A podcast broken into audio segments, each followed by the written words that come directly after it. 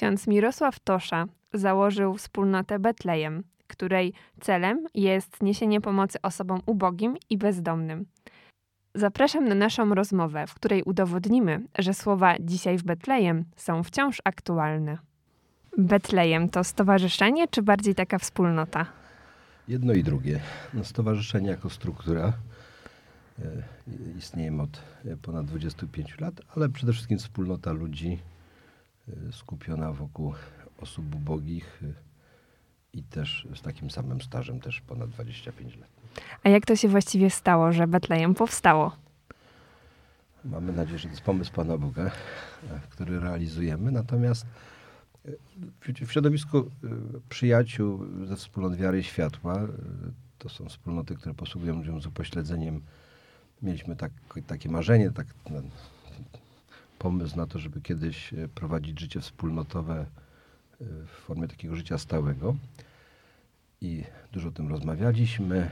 I na- nadarzył się taki moment, ja byłem wtedy młodym księdzem, dwa lata po święceniach, kiedy proboszcz jednej z parafii zaproponował przejęcie starego e, budynku, w którym mieściła się wcześniej szkoła podstawowa i żeby w tym ten budynek wyremontować, bo był całkowicie zrujnowany.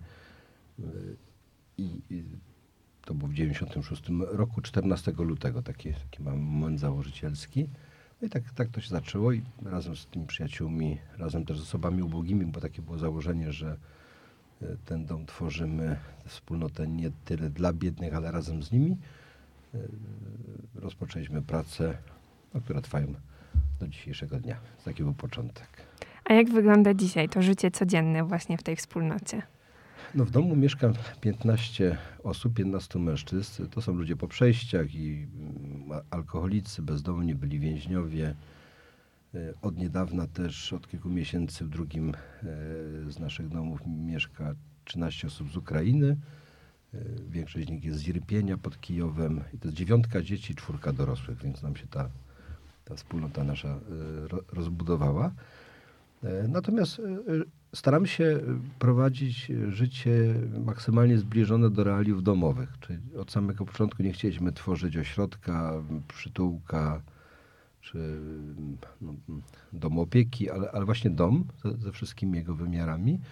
Więc razem żyjemy, razem mieszkamy, razem się modlimy, razem pracujemy. Na to kładziemy duży nacisk, żeby osoby y, bezdomne, które mieszkają w domu, nie były bezczynne. Mamy taki slogan nawet, że jesteśmy bezdomni, ale nie bezczynni.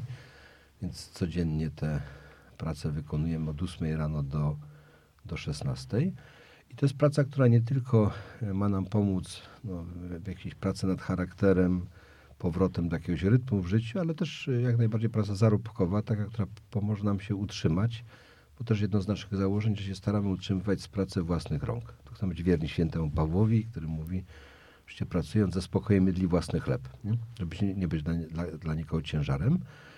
Więc pracujemy e, w pracowni ikon, tworzymy takie reprodukcje ikon na wypalanym, zwęglanym drewnie, tak, taką naszą e, wypracowaną techniką. Mamy pracownię e, rękodzieła artystycznego też, gdzie mm, wypalamy ceramikę. Są dwa piece do ceramiki, całą linię do oprawiania e, obrazów. Prowadzimy mini zoo, e, bo zależy nam na, na tym, żeby też prowadzić dom otwarty, co odwie, odwiedza nas wielu ludzi, rodzin i w tym zoo mamy różne zwierzęta takich rodzimych polskich jak owce, przez osły, kuce, po kangura i strusia. I to jest taka lokalna atrakcja. E, I też obsługujemy to, to mini zoo i to jest też dobra okazja do, do spotkań z ludźmi, bo zależy nam też w tym życiu wspólnym, żeby nie tworzyć takiego getta, ale tworzyć, e, tworzyć miejsce, e, gdzie integracja następuje w sposób naturalny, nie przy stolikach, przy, przy jakichś sztucznie organizowanych spotkaniach, tylko w sposób naturalny, żeby nas zintegrowało życie, a nie tylko same e, spotkania integracyjne. No, bo ważnym też wymiarem życia jest, jest życie dla innych. Na to, na to zwracamy też duży, dużą uwagę, żeby nasi e, bezdomni, ubodzy nie mieli takiego poczucia, że są potrzebujący tylko. Czyli nie są ustawieni w takiej, takiej pozycji brania, że nie są przedmiotem e, działalności charytatywnej, jak mówi Franciszek, tylko, tylko też no, mają, mają tę możliwość dzielenia się z innymi, dawania swojego życia, czasu, talentów i stwarzamy takie warunki, żeby oni dla innych też mogli żyć. Nie? Czyli to jest tak, że ktoś im pomaga, ale i dzięki temu oni pomagają innym. No tak, bo do tego jesteśmy powołani wszyscy bez wyjątku. No to jakby po, podstawowym powołaniem jest powołanie do wzajemności. To, to, to, co w sercu Ewangelii, miłujcie się wzajemnie, jak ja was umiłowałem. Czyli nie ma człowieka, który byłby na tyle biedny, że nie miałby co dać, albo na tyle bogaty, że nic by nie potrzebował. Nie? Więc, więc wzajemność jest, jest pewnym ideałem ewangelicznym i to też do, dotyczy ludzi biednych. Nie? Że, mm, na to, na to właśnie kładziemy duży, duży nacisk, bo, bo w tym jest też jakaś radość życia i sens, bo człowiek jak, jak ma takie poczucie, że no jedynie na co go stać, to odbierać tylko prezenty i dary od innych, ciec święty Mikołaj, nie? ale Mikołaj odkrył radość y, y, z życia, był frustratem, podobno był bogaty, ale no nie był szczęśliwy.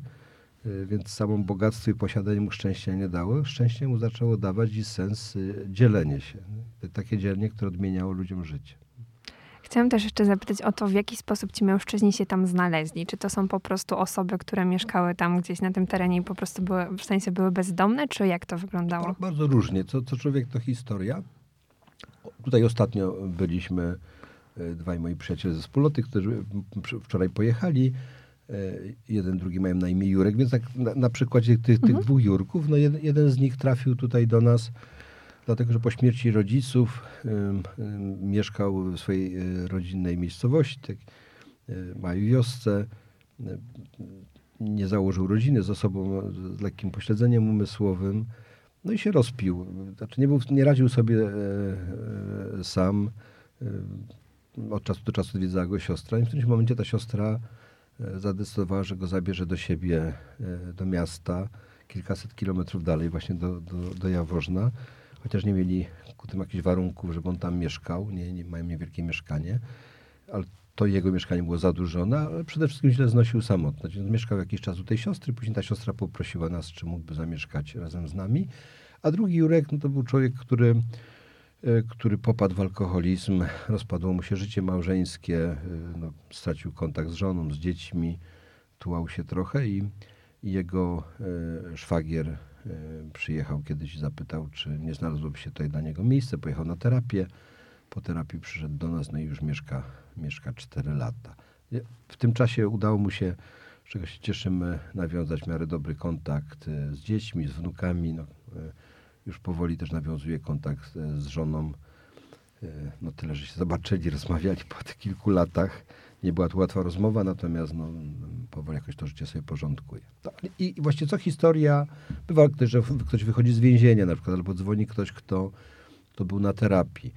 Mieszka w innym mieście, ale e, no nie chce wracać do starego, bo jak wróci do starego, to będą kumple, te same ścieżki, meliny, no więc, a chce zmienić życie, no to, to wtedy musi wyjechać z miasta. Jak ksiądz patrzy na to wszystko tak z perspektywy czasu, to ksiądz, co ksiądz czuje, widząc, jak te osoby się zmieniają dzięki temu? No, wielu się zmienia na lepsze, nie wszyscy, to też trzeba mhm. zaznaczyć.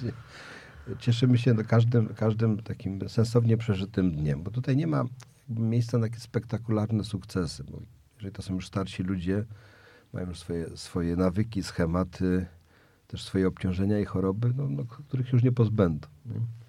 Mamy, to muszę powiedzieć taką historię, mamy, mamy taką e, topową historię o Włodku, e, człowieku, który e, trafił do nas w wieku 60 lat jako alkohol, alkoholik, spłonął mu dom. On nigdy nie założył rodziny, miał 20 parę lat, to pociąg mu przejechał nogę, jak pijany leżał na torach. E, no i tak się później to podłamał wszystkim. Kiedy spłonął do niego dom, trafił, trafił do nas.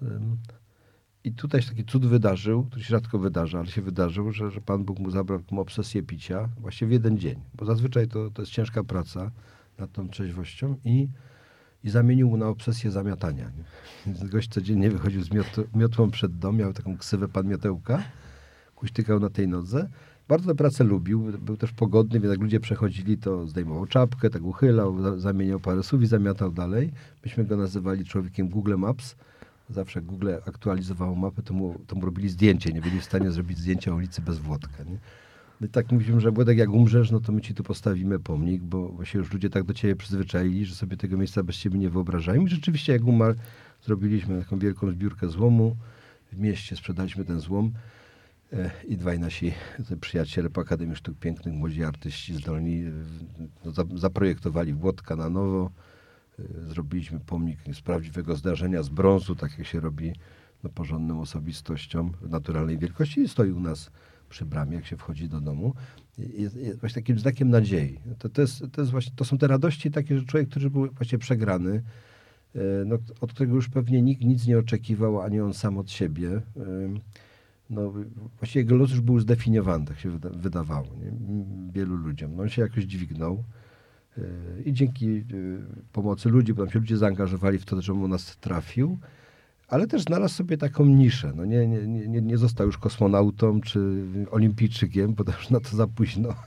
Natomiast no, w tym takim prostym sensie, zamiataniu ulicy, bardzo porządnym, no, zasłużył sobie na jakiś szacunek i też te place bardzo lubiał. Więc, więc te, te, te przemiany, te nawrócenia takim kierunku, y, no ka każdy, każdy taki moment, kiedy widzimy, że ktoś, ktoś łapie taką ochotę do życia, czy do tego, żeby się zmagać o dobre życie, coś robi dla innych i że go zaczyna, zaczyna cieszyć. Nie? Trochę tak Lewandowski ostatnio powiedział, się go zapytali, czy będzie grał na następnych mistrzostwach świata za 4 lata. Powiedział, no tak, ale to, ale to, to granie musi cieszyć. Nie? Tak nawiązał tej taktyki nieszczęsnej teraz, takiej defensywnej, to, to granie musi cieszyć. Tak, jak to życie zaczyna człowieka cieszyć, nie? Że, że to, co robi, no nie robi z musu, czy dlatego, że nie ma innego wyboru, tylko, tylko dlatego, że go cieszy. No, więc każdy taki moment to, to, jest, to jest wielkie szczęście.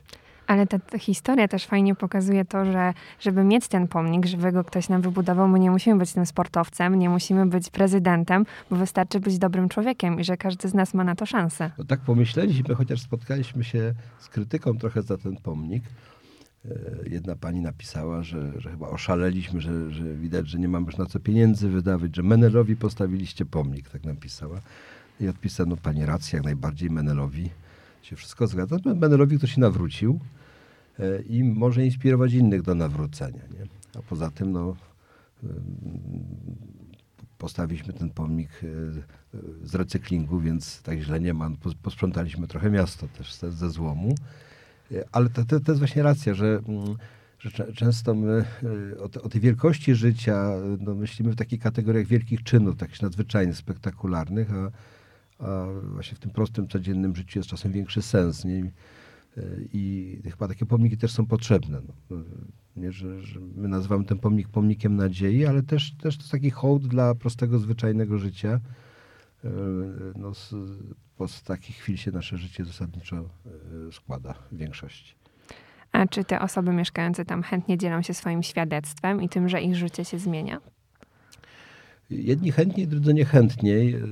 Znaczy, jeżeli świadectwo jakby zredukujemy do takiego momentu opowiadania o sobie, to mhm. niechętnie. Nie? Z różnych racji. Natomiast no, od czasu do czasu e, wypowiadałem się, od czasu do czasu e, jest kręcony w naszym domu jakiś reportaż do telewizji, czy, czy audycja radiowa.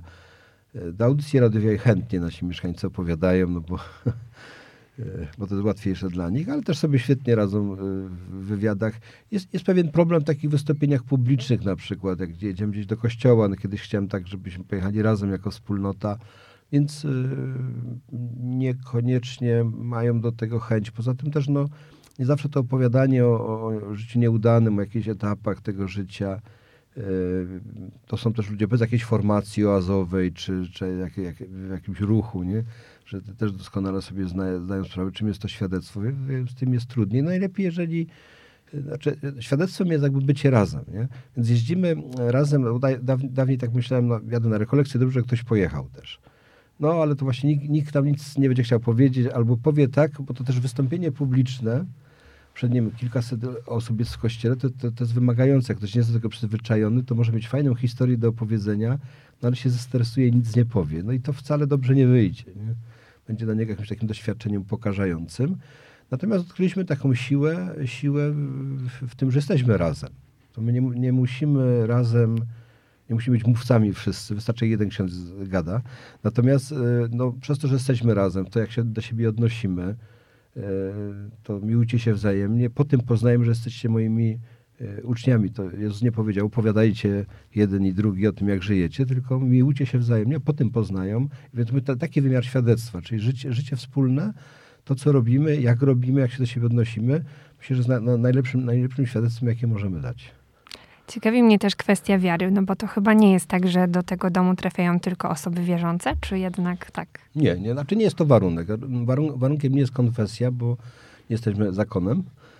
Trudno było przyjąć do zakonu kogoś niewierzącego, natomiast przyjmujemy ludzi dlatego, że nie mają gdzie mieszkać, są biedni. Nie jest warunkiem bycie wierzącym czy uczestniczenie nawet w praktykach religijnych, ale do tego usilnie zachęcamy. Nie, nie, nie, nie ma jakiegoś przymusu, natomiast zachęcamy i nie ma z tym też jakiegoś wielkiego problemu. Jedni są bardziej religijni, drudzy mniej, jedni chętnie, drudzy mniej chętnie. No rozpoczynamy dzień o 7.15 taką prostą modlitwą, no bo odmawiamy 10 różańca, jakąś modlitwę e, na początku dnia. Teraz, jak odkąd wojna wybuchła, to się modlimy o pokój. Bardzo ważnym nas momentem jest czwartek, e, bo w czwartek e, jest nasza wspólnotowa Eucharystia, po której jest nocna adoracja Najświętszego Sakramentu i wymieniamy się co pół godziny na adoracji. Mamy grafik, mamy losy i w czasie obiadu losujemy godzinę czuwania. Rozpisujemy to później na tablicy, czuwamy tak do, do, do północy zazwyczaj. I też zachęcamy tych naszych mieszkańców, żeby to czuwanie, ta indywidualna modlitwa była, była też takim wyrazem solidarności z tymi, no, którzy nie śpią po nocach z różnych racji. Bez wojna, bo muszą być w schronie, bo są bombardowania, bo są bezdomni, bo sami ten los znają też. Więc żeby się, tak jak Chrystus się modlił w nocy za nas, e, tak samo my, my żebyśmy go w tym naśladowali. E, więc to, te, w tej modlitwie wiele osób chętnie bierze udział. Mamy, mamy człowieka, który jest nieochrzczony, e, natomiast no, bardzo lubi adorację. Nie? Przychodzi na tę adorację. Mam z tym nawet taką, taką no, no, genialną his, historię, jak, jak właśnie był jeszcze ten ksiądz u nas czasowo mieszkał i ten, ten e, człowiek był przedostatni e, na tym czuwaniu i ten ksiądz miał go zastąpić, zakończyć adorację, schować Najświętszy Sakrament do, e, do tabernakulum, a ten ksiądz sobie przysnął. Nie nastawił budzika, na chwilę się położył, przysnął. No, obudził się o piątej rano no i pobiegł do tej kaplicy. I mówi, że paliły się świeczki, był Najświętszy Sakrament na, na ołtarzu, no, światło było zgaszone nikogo nie było, no i, więc chwilę się pomodlił, schował Najświętszy Sakrament. No i w, czasie śniadania ten, ten Mietek, bo tak ma na imię, siedział i zapytał księdza, dobrze się spało? No mówi, wiesz co, bardzo cię przepraszam, no, bo, bo nie wiem jak to się stało, nie nastawiłem sobie budzika, zasnąłem. No, mówi, to, to długo siedziałeś? Mówi, tak, no, do, do, do czwartej. Czy ponad cztery godziny. Mówię, co ty robisz ten do czwartej? No, tro, trochę się modliłem, trochę spałem, trochę się modliłem, trochę spałem, no ale już nie mogłem wytrzymać, no to gasiłem światło i poszedłem do pokoju. E, no i ten ksiądz mówi, ale ty przecież mogłeś wcześniej iść, to pomodlić się do swojej pół godziny, iść wcześniej. I ten człowiek powiedział, no ale przecież go tak samego nie zostawię. Nie? I ja myślałem, że on się przejęzyczył, nie? natomiast no, on to potwierdził, no to rzeczywiście tak powiedział, ja go samego nie zostawię. Dla nas to było zawstydzające, że człowiek, no, który nie ma chrztu, no wie, że adoracja to nie jest tylko praktyka religijna, a, to nie jest tylko kawałek chleba w złotej oprawie, tylko jest ktoś. Nie? I tego, tego, tego ktośa nie można zostawić samego. No więc, e, więc też się uczymy.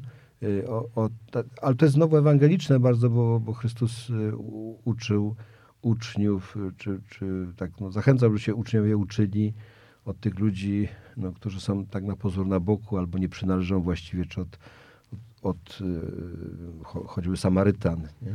czy od celników, od, od y, setników, czyli ludzi, ludzi spoza świątyni, spoza Izraela. No, o setniku powiedział, że tak, takiej wiary nie widział w całym Izraelu, nie? to rzymski okupant, więc, więc zaskakujące. I ubodzy y, no, często też ewangelizują. Nie? To, też, to, jest, to jest świetne też w Betlejem, w nazwie Betlejem, że bardzo tę scenę też lubię, że jeśli, jak pasterze przybiegają do groty, mieli objawienie aniołów. No i tacy roz, rozemocjonowani opowiadają Maryi i Józefowi, e, co widzieli, co słyszeli. Mhm. I piękne jest to, że Maria jej nie przerywa i no nie, nie mówi panowie, no ale dobrze, ja to wszystko wiem. Nie? I to do, od Archanioła, wy to tam od jakichś aniołów, no name, a my to, ja z Józefem, to my, my jesteśmy bardziej wtajemniczeni. Możecie sobie tak y, poopowiadać trochę kurtuazyjnie, was posłuchamy. To jest tak, jak czasem robimy wobec, wobec ubogich, że jesteśmy przekonani, że nie mają żadnego orędzia. Nie? Albo mają jakieś banalne rzeczy do powiedzenia, albo czegoś chcą, albo nie mają tak naprawdę nic ciekawego do myślenia. Maria i Józef są przekonani, że oni mogą mieć orędzie nie? i że, że oni się mogą czegoś nauczyć.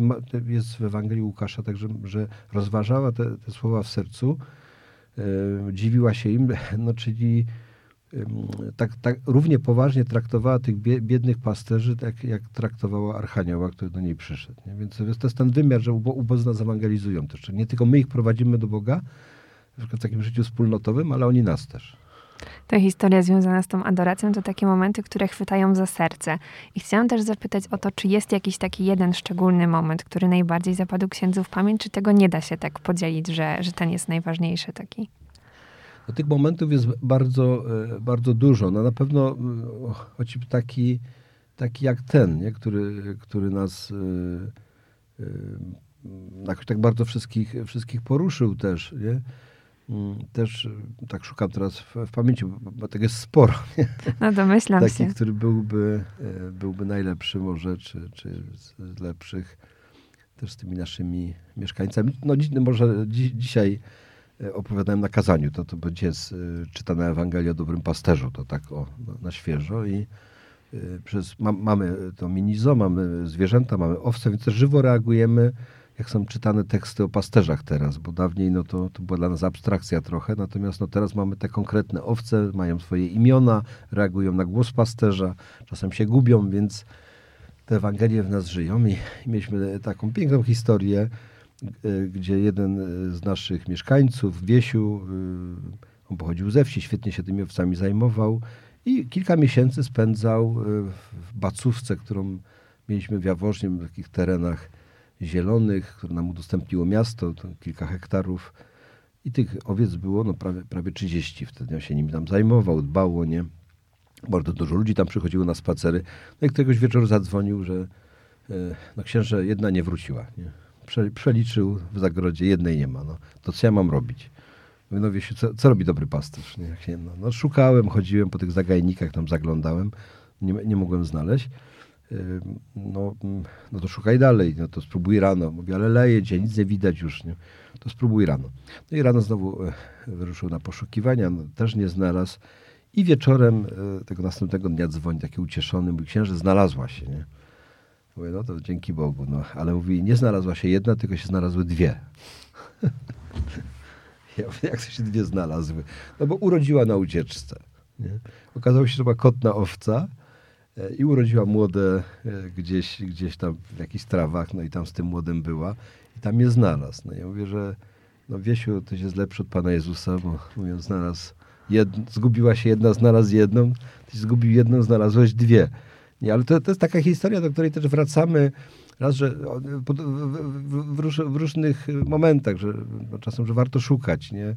Dwa, że zawsze z tym szukaniem to jest tak, że tak jest tą Bożą opatrznością, że znajdujemy e, więcej niż żeśmy zgubili, nie? Że to wyjście ku drugim, oczywiście mówię w takim kontekście kościoła wychodzącego, misyjnego, czy kościoła, który, tylko Franciszek mówi, że Chrystus puka do, do, do drzwi kościoła od środka dzisiaj. Nie mówi, żeby wyjść z kościoła i iść na peryferia, ale to jest genialne w, w jego myśli, y, że on mówi, że my tam nie, nie, mamy iść do tych biednych, szukać tych biednych, iść na te peryferia tylko po to, żeby tam zanieść światło, żeby to światło tam Kościół znalazł, które być może utracił w tym swoim zamknięciu, nie? w tym zaduchu, że on zgasł w tym zaduchu. Więc, więc to, to bycie posłanym do, y, do Kościoła, y, też na, na peryferia, więc zawsze jak się zdobędziemy na to wyjście, na to ryzyko wyjścia, to szukanie, czasem zmokniemy, nie? No, czasem gdzieś tam pokrzywami po, yy, może po, pokaleczymy trochę, natomiast no to, yy, wyjdziemy z tego bogaci. I to jest, to jest takie, ta, taka mądrość ewangeliczna. No i to, to, jest świetne, jak to się właśnie po, potwierdza w różnych historiach wspólnotowych. I to jest jedna z naszych takich topowych opowieści o tym, o, o, te, o tym pasterzu, który zgubił jedną, znalazł dwie. Mówię, że trzeba dopisać do Ewangelii aneks o, o, o jednej zgubionej, dwóch znalezionych. A jak w Betlejem spędza się święta Bożego Narodzenia? No u nas jest bardzo, bardzo gorący okres wtedy, bo to jest takie nasze, nasze święta, nasze Betlejem. E, no, w Adwencie się tradycyjnie przygotowujemy, mamy roraty.